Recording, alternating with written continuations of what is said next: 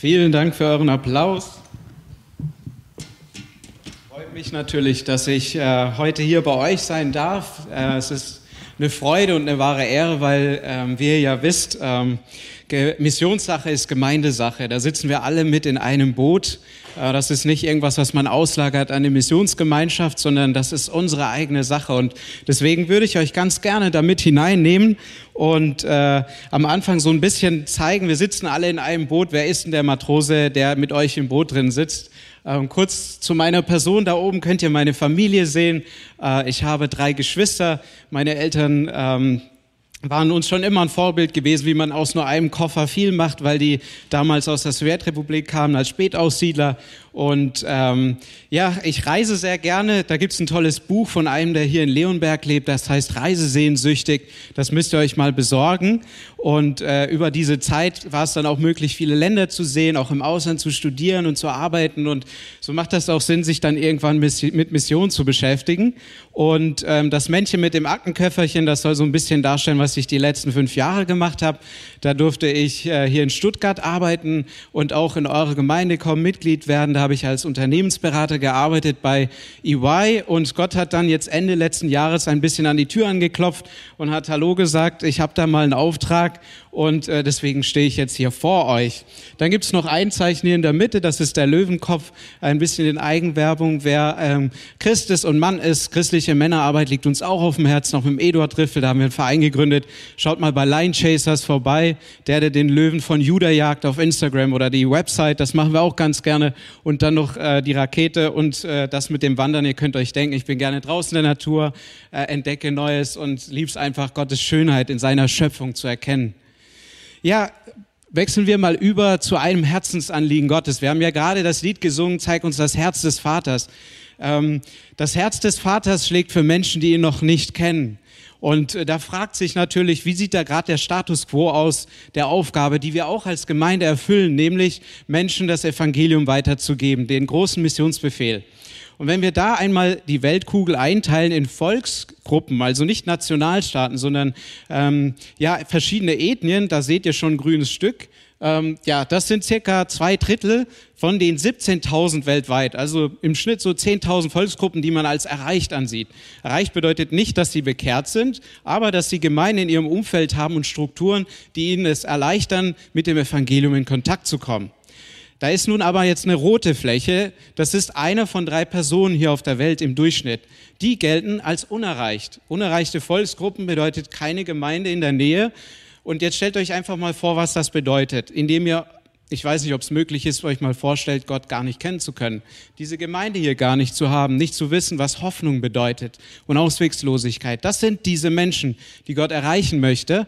Und dann gibt's aber von denen nochmal völlig Unerreichte. Das sind ganze 5000 Volksgruppen von 17.000 weltweit. Richtig viele. Und völlig unerreicht bedeutet weniger als 0,1 Prozent Christen in ihrem Umfeld. 0,1 Prozent. Wir sind eher schlecht mit solchen Zahlen. Deswegen habe ich euch ein paar Männchen mitgebracht. Das sind 1000 Personen hier in dem Bild. Und 0,1 Prozent Christen oder völlig unerreicht bedeutet, dass von den 1000 nur einer grün ist, also einer Christ ist. Wenn ihr jetzt zu den Roten gehört, ist also eure Wahrscheinlichkeit auf den Grünen zu treffen nahezu null. Und das ist unser Herzensanliegen, das äh, zu verändern und hier die frohe Botschaft weiterzugeben. Tja, wie sieht es aus, was die Gemeinde denn gerade tut? Wie erfüllen wir unseren Auftrag? Wenn wir also jetzt rausschauen, wo werden Leute ausgesandt, gehen in die Mission, in die Kurzzeit, und man macht so eine durchschnittliche Statistik, könnte man sagen, dass von 100 Personen, von 100 ausgesendeten Missionaren, circa 96 dahin gehen, wo schon die Volksgruppen als erreicht gelten. Eigentlich müsste man denken, es müsste ja umgekehrt sein. Und wir sehen, circa vier im Durchschnitt gehen zu den Unerreichten und nur eine Person zu den völlig Unerreichten. Und ähm, da schlägt unser Herz dafür, diese Statistik zu verändern, damit genau unser Missionsauftrag, den wir als Gemeinde haben, erfüllt wird, gerade bei den Völkern, die noch nie was von ihm gehört haben. Und da spielt der Arbeitsbereich mit rein, den ich ähm, zusammen mit einigen wertvollen Teammitgliedern neu aufbauen darf bei der DMG. Der Günther ist zum anderen dabei, auch andere, die schon in China unterwegs waren. Und wir beschäftigen uns mit der Integration von Wirtschaft und Mission. Hier auf dem Bild, ich weiß nicht, wer es erkennen kann, das ist der wilde Marktplatz in Marrakesch. Wer war denn schon einmal in Marokko? Streckt mal. Boah, das sind schon einige hier, im Schnitt zehn Personen. Dann kennt ihr das wahrscheinlich. Stellt euch mal jetzt vor oder geht mal zurück in die Erinnerung. Weil wenn man das, die Menschen eines Landes kennenlernen will, dann gibt's nichts Besseres, als auf den Marktplatz zu gehen. Also, man kann da dort die Leute sehen, die Geräusche hören, die Gerüche mit der Nase wahrnehmen, das exotische Essen probieren und einfach ins Ambiente eintauchen. Der Marktplatz, der prägt den Blick auf die Menschheit in all ihren verschiedenen Facetten, aber auch Gemeinsamkeiten, die man da wahrnehmen kann. Zum Beispiel gewinnen wir da offene und ehrliche Bilder davon, was der Charakter der Menschen ist. Was ist ihnen wichtig? Wie gehen sie miteinander um? Wie gehen sie mit ihren Kunden um oder mit älteren Leuten und ihren Geschwistern, ihren Kindern und den Alten? Das heißt, da erfährt man was, wenn man da wirklich eintaucht vom Wesen der Menschen, von, auch von ihrem Weltbild und den Annahmen und Werten, die dahinter stecken. Auch schon Jesus wusste, dass dieser Marktplatz wichtig ist. Er erkannte, dass das ein Ort ist, wo die Menschen aktiv am Leben teilnehmen. Es ist ein Ort, wo Einkommen generiert wird, der Lebensunterhalt für die Familien. Es ist ein Ort, wo man täglich das Leben führt, wo die Familien das Brot oder den Wein auf den Tisch bekommen. Und er verstand, dass die Wirtschaft auch ein Teil jedes menschlichen gemeinschaftlichen Lebens ist. Auch jeder von uns, der hier drin sitzt, ist davon berührt. Ihr geht morgen wieder auf die Arbeit. Ihr habt vielleicht heute Morgen einen Kaffee gekauft. Es ist unausweichlich.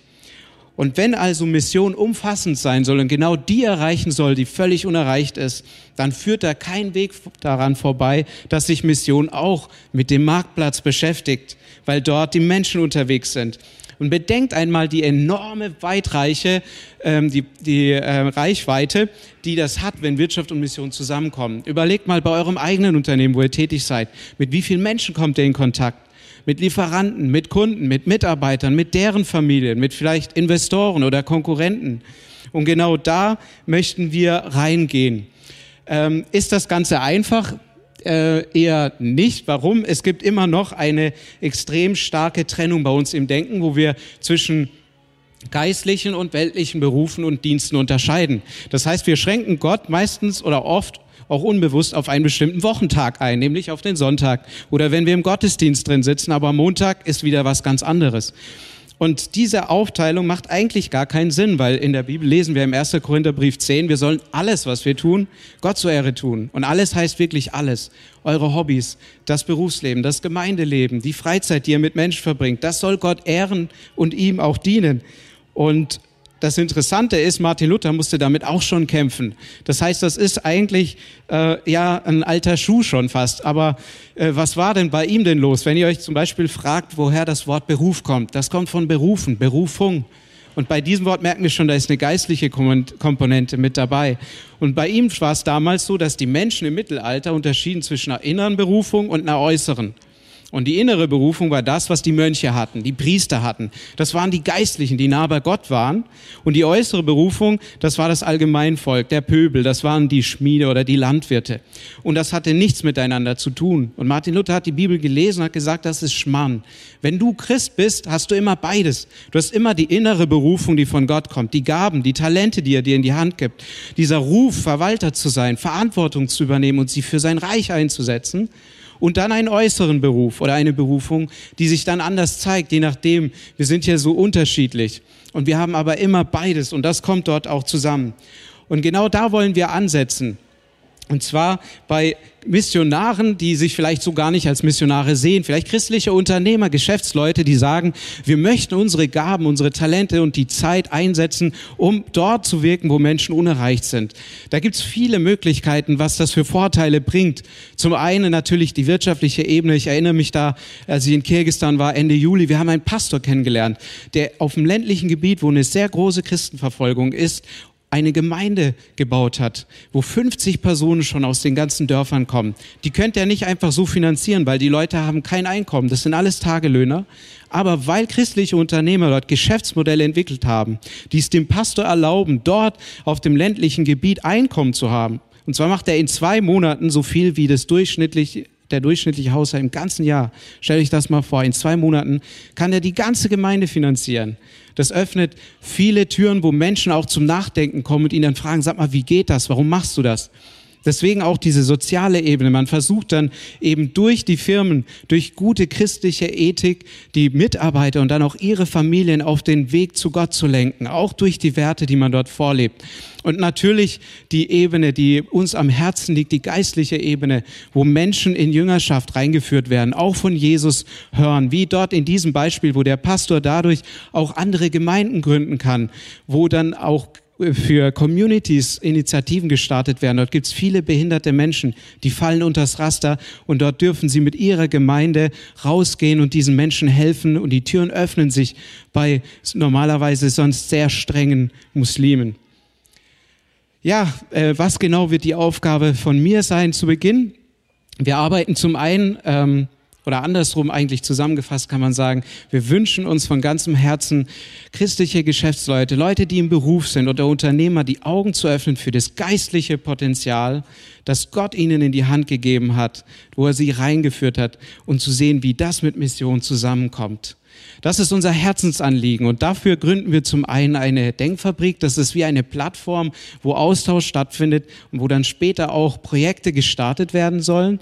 Und zum anderen aber auch, wenn es Leute gibt, die dann ins Ausland gehen, dass wir dort ihnen helfen, wie sie Mission leben können und die Ziele erreichen, die sie fürs Reich Gottes sich gesetzt haben. Und äh, das Letzte ist natürlich Weiterbildung, ähm, gerade im Bereich Leiterschaft oder auch christliche Werte, wie in Ländern ähm, in Zentralasien. Im zweiten Gottesdienst werde ich euch etwas dann von Kirgistan erzählen. Ähm, zu guter Letzt noch, ups, jetzt sind wir einmal durch, sorry. Ein Bild, äh, mit dem ich euch äh, gerne äh, noch, das ich euch mitgeben möchte. Und zwar stehen wir ganz zu Beginn am Anfang des Weges. Es sind kleine Schritte, die wir im Vertrauen zu Gott gehen müssen, ähm, wo er einfach zur richtigen Zeit die Person schenkt, die Kontakte gibt. Und jetzt eine Frage an euch. Wer von euch war schon mal raften? Streckt mal bitte. Okay, ja, doch auch schon viele. Das ist super, das freut bestimmt auch den Heiko. Also wenn ihr schon mal raften wart, dann wisst ihr, es ist ganz wichtig, auf die Befehle von eurem Anführer hinten im Boot zu hören. Wann sagt ihr, dass man vorwärts paddelt, rückwärts paddelt, ins Boot reingeht, ansonsten gibt's den Flip und alle schwimmen im Strömungswasser. Und dieses Bild ähm, bewegt mich gerade, weil ähm, Pfarrer Krummacher aus dem 18. Jahrhundert ein Gebet zu Jesus gesprochen hat, das mich sehr ermutigt hat in diesen Zeiten und das ich einfach mit euch teilen wollte. Er sagte zu Jesus, halt du mich nur bei deiner Rechten, holdselger Freund und dann voran. Sei du der Stern in meinen Nächten, in meinem Boot der Steuermann. Und wenn ich in Stürmen sage, sprich nur vernehmlich zwei Worte aus. Sprich nur, ich bin's und jauchzend schlag ich meine Ruder ins Gebraus. Amen.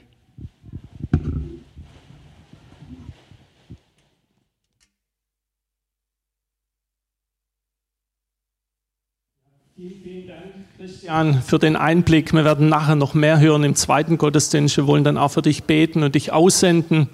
Und du wirst ausgesendet über die DMG, die Deutsche Missionsgesellschaft. Und ich freue mich ganz besonders, den Missionsleiter mit seiner Frau begrüßen zu dürfen, den Günter Beck.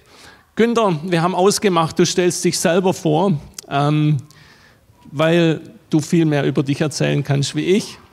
Was mich aber auf den ersten Eindruck unglaublich ähm, bewegt hat, dieser Mann mit seiner Familie war öfters und länger außerhalb Deutschlands, wohl auch Europas, als in Deutschland. Und so möchten wir dich jetzt willkommen heißen.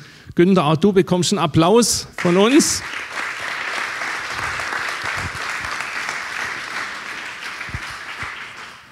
Dankeschön. Ja, ich freue mich sehr, zum ersten Mal hier zu sein. Es stimmt, ich habe meine Frau Rosemary, die ist Neuseeländerin, in Algier kennengelernt.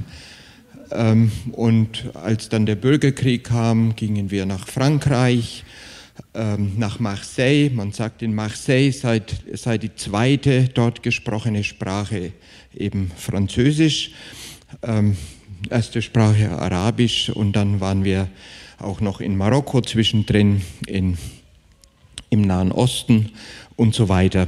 Ich war immer eben äh, zunächst Student, dann Lehrer, dann Unternehmer und seit drei Jahren bin ich in der Leitung der DMG.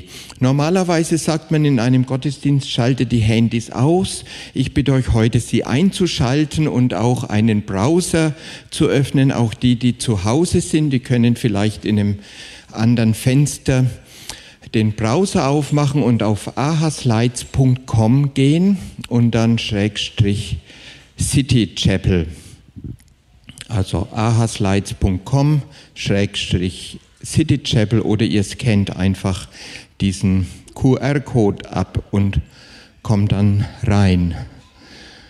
Bisher ist noch keiner drin, wie ich sehe. Einer hat es geschafft, drei jetzt langsam kommt's. Dann können wir schon mal anfangen. Die Adresse steht jeweils über den Slides oben drüber, also ahaslides.com City Chapel könnt ihr euch merken. Einfach um das kennenzulernen, wie das geht.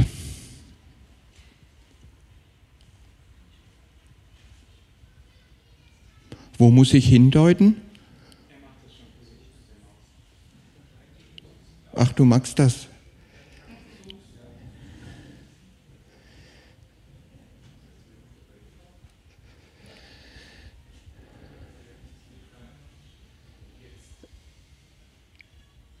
Ja, jetzt müssen wir ganz hinter, vor, vor, vor, vor, vor, vor, vor, vor, vor. Jetzt die nächste. Ich schau mal. Ja. Also, um das auszuprobieren, erstmal eure emotionale Großwetterlage. Ja, also wie war für dich die letzte Woche zwischen miserabel bis mega und was denkst du, wie wird die nächste Woche für mich sein? Also wenn jetzt hier alle so total durchhängen, so ganz links sind, dann werde ich die Predigt ändern müssen und irgendwas so Psalm 23, der heißt mein Hirte oder so machen. Ne? Aber ich sehe, so drei Viertel sind doch ganz, eigentlich ganz gut drauf.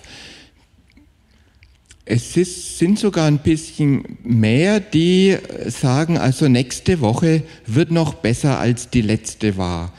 Wunderbar. Also ihr wisst, wie das geht.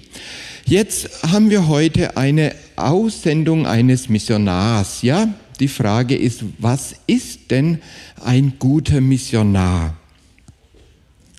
Das Bild hier ist es wahrscheinlich nicht. Ja, irgendwie kommt das nicht an, wenn wir sagen, ja, wir wissen es besser, obwohl wir Deutsche international den Ruf haben, eben notorische Besserwisser zu sein. Ich weiß auch nicht, woher das kommt.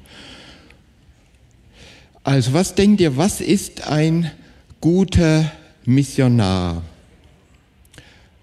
Muss der eher einfühlsam sein oder eher mutig? Oder seht ihr da die Slider auf eurem da könnt ihr dann also angeben, was sein muss.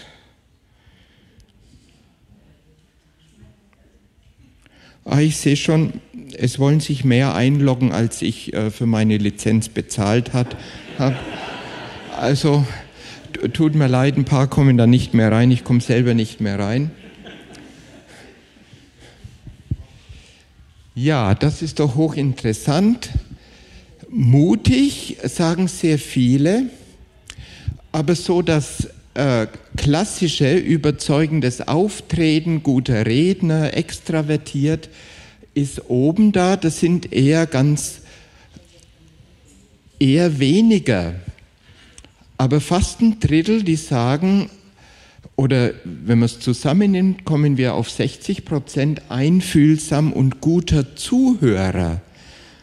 Ja, entspricht das eurem Bild eines Missionars? Also ich finde es gut, dass das so ist. Erstmal gut zuhören und einfühlsam sein. Warum sollen wir das tun? Was ist denn unser Auftrag, unser Auftrag als Christen? Was denkt ihr? Sollen wir Vorbild sein? Sollen wir Zeugnis geben? Sollen wir das Evangelium weitersagen, Menschen zu Jüngern Jesu machen oder Antwort auf die Frage nach unserer Hoffnung geben?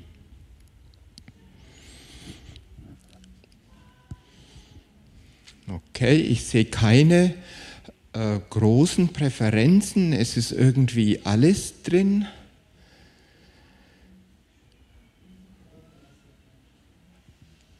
Also sehr ausgewogen. Ja, also ich muss ehrlich sagen, ich denke irgendwie alles. Ja, wahrscheinlich nicht alles gleichzeitig und auch nicht jeder in gleichem Maße. Schauen wir uns mal Paulus an.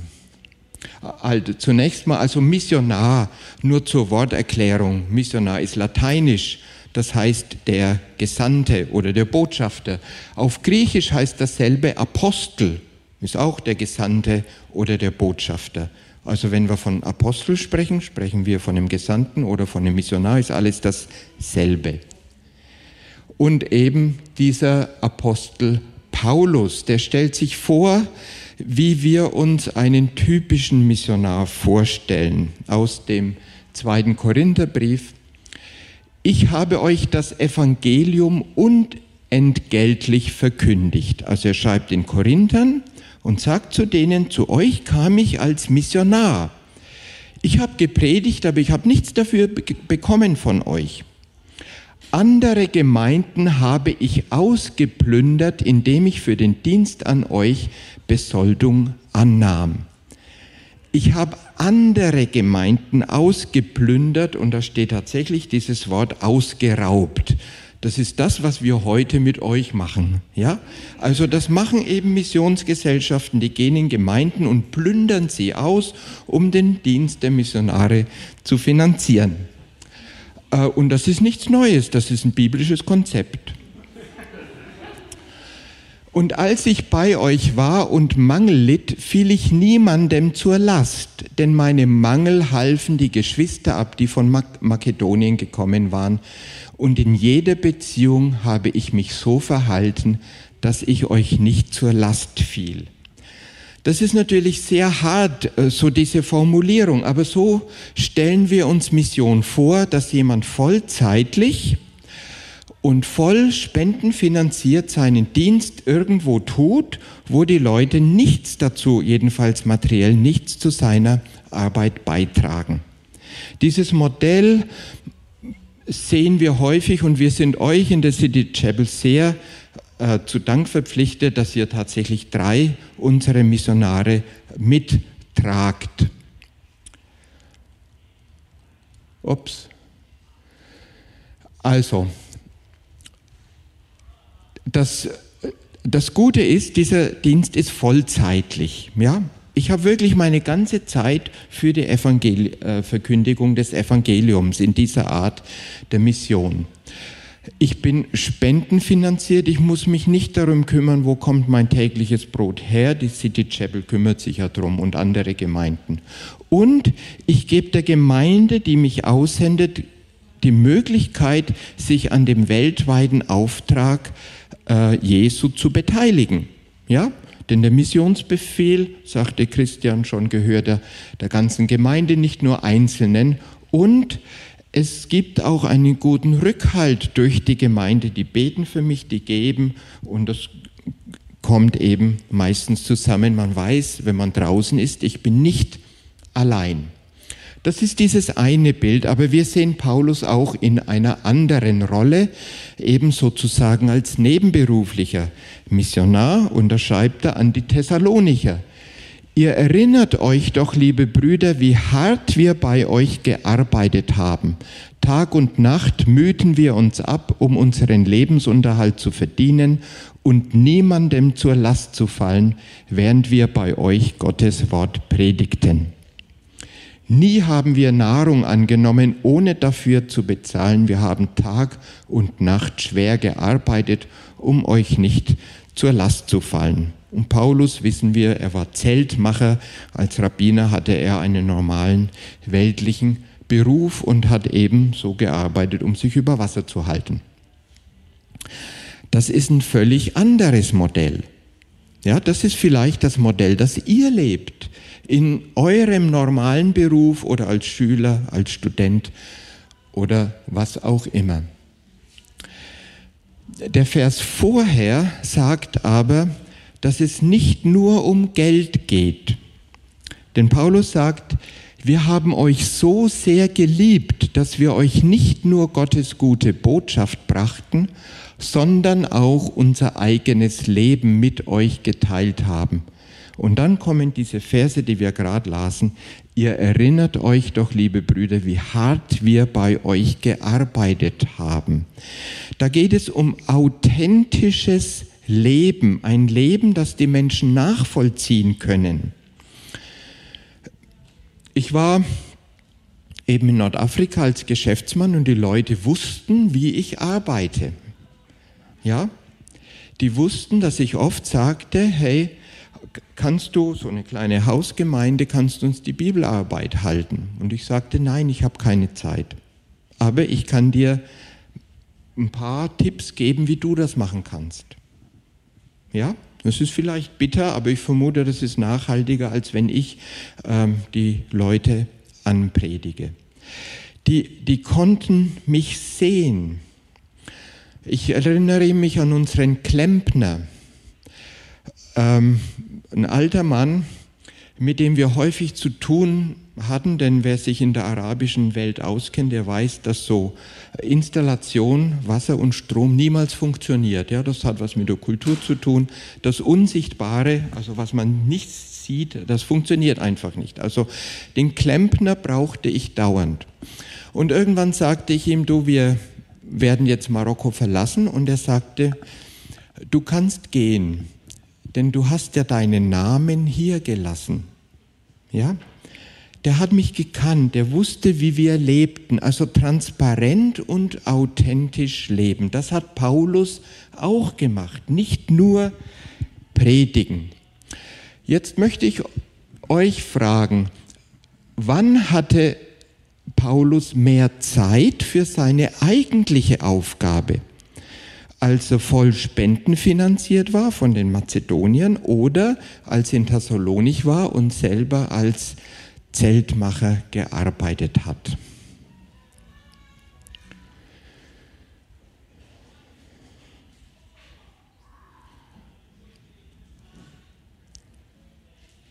Ja, das wundert mich jetzt.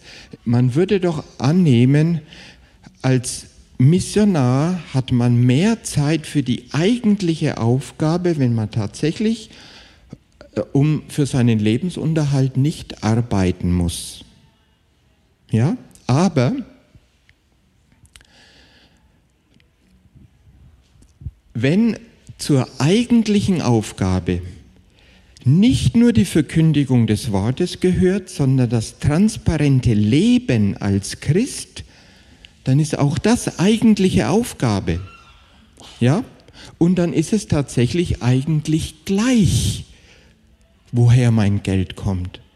Denn es ist wichtig, authentisch zu leben.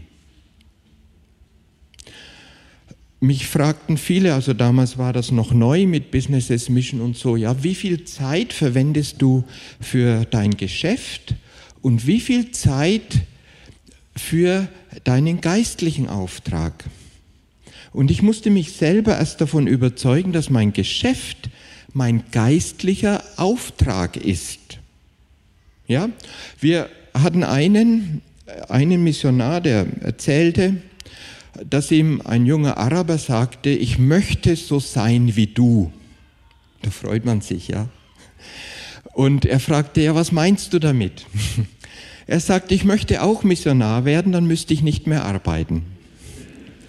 Dann könnte ich nämlich einfach im Café sitzen und mit Leuten über Jesus sprechen. Ja, locker. Das ist nicht das Vorbild, das wir abgeben wollen. Ja, also authentisch leben ähm, ist wahrscheinlich mit allen Nachteilen, die es, die es hat, weil man eben nicht so viel Zeit hat für das, wofür uns das Herz brennt, eben von Jesus weitersagen. Aber durch Vorbild wissen wir, geben wir mehr weiter als durch ähm, das, was wir sagen. Wir haben euch so sehr geliebt, dass wir euch nicht nur Gottes Botschaft brachten, sondern auch unser eigenes Leben mit euch geteilt haben. Gibt es da eine Spannung zwischen unser Leben teilen und Gottes Wort weitersagen. Was heißt denn authentisch leben als Christ? Gehört da das Wort dazu oder ist es gut, wenn ich ähm, einfach so lebe? Dieser französische Philosoph und äh, Diplomat Paul Claudel sagte, rede nur, wenn du gefragt wirst, aber lebe so, dass man dich fragt. Das zitieren viele Christen. Und da möchte ich euch fragen, was denkt ihr? Ähm, stimmt das? Genau so ist es oder das funktioniert nicht?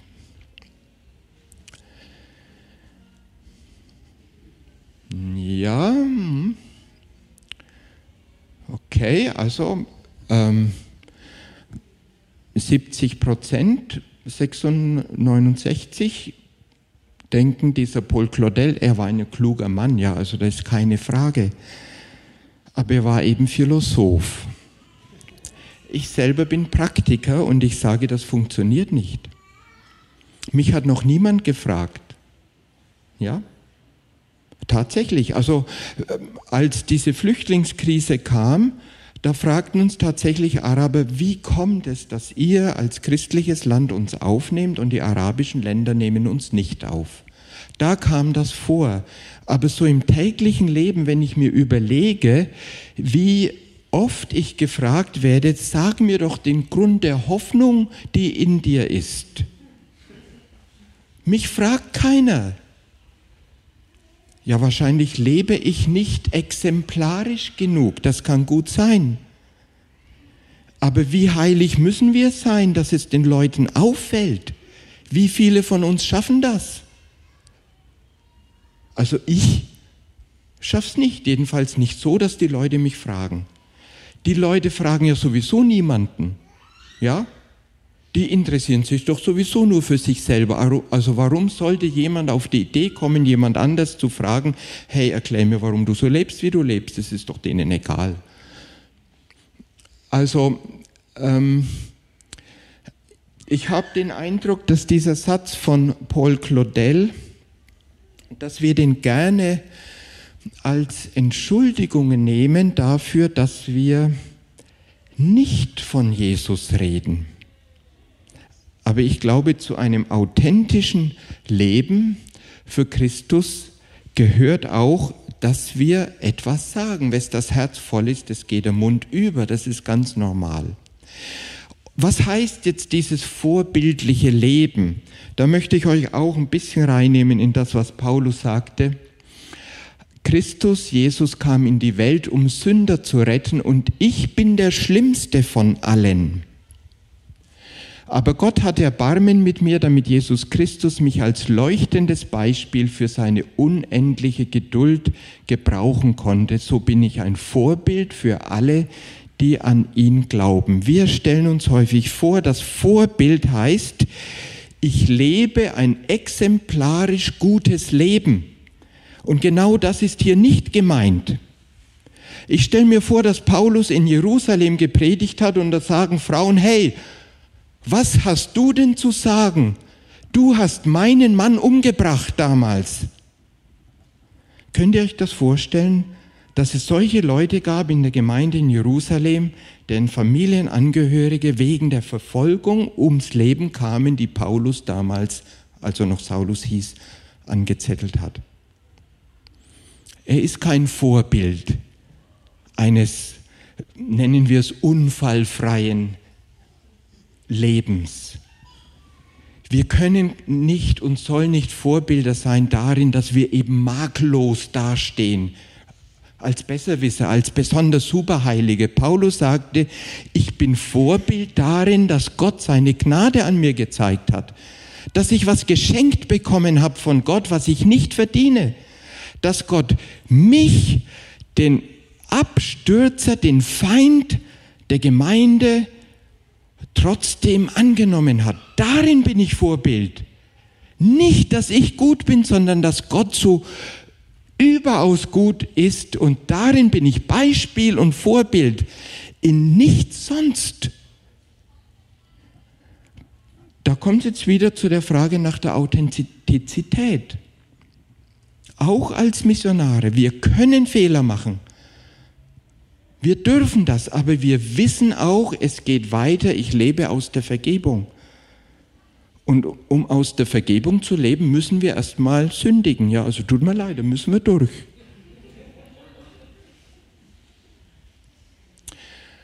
Mich hat gefreut, dass das äh, Christian ansprach mit dieser doppelten Berufung. Die haben wir. Wir sind berufen in unseren Beruf als Schneider, Lehrer, Geschäftsmann, irgendwas. Und wir sind berufen als Christ. Und dazu gehört auch das doppelte authentisch Leben und von Jesus reden. Wir sind Vorbilder, nicht in einer unfallfreien Lebensgeschichte. Ja, wenn wir Dreck am Stecken haben oder Skelette im Schrank, dazu können wir stehen, denn wir wissen, Jesus ist nicht davon abhängig, dass es mir immer gut geht. Und wir können uns von Gott beschenken lassen und sagen, ja, Gott hat mich beschenkt. Das Wichtige ist, dass wir intentional leben. Und da kommt jetzt diese Aufgabe auch vom Christian rein. Es kann sein, dass einer von Siemens nach Bangalore geschickt wird und er fragt, wie kann ich meinen Beruf für Jesus fruchtbar machen? Es kann auch sein, dass ihr nirgends hingeschickt werdet, aber ihr könnt euch mit anderen Christen austauschen. Wie kann ich diesen Beruf für Christus fruchtbar machen? Und dann können wir zusammen überlegen, wo gibt es ähm, Schnittstellen mit Menschen, denen du in deinem Beruf immer wieder begegnest. Wie kann über diese Schnittstelle Vertrauen wachsen und wie kann auf dieser Vertrauensschiene dann auch der Inhalt des Evangeliums weitergegeben werden? Aber man muss das intentional machen, man muss das wollen. Ich bete, denn Gott ist es, der das Wollen und das Vollbringen schenkt. Herr Jesus, der Auftrag ist so groß und wir sind nicht gut darin, ihn zu erfüllen. Aber wir danken dir, dass du das Wollen und das Vollbringen schenkst. So bitten wir dich. Lass du diese Freude an uns, die Dankbarkeit über der Vergebung so überquellen in uns, dass es uns ganz natürlich wird, unsere Freude an dir weiterzugeben. Wir danken dir, dass Christian bereit ist, rauszugehen und genau das zu leben weiter zu sagen und authentisch als Geschäftsmann in der Welt zu sein. Hilf du allen von uns, die wir in dieser Welt sind, dass wir Hoffnungsträger werden für die Menschen um uns herum. Amen.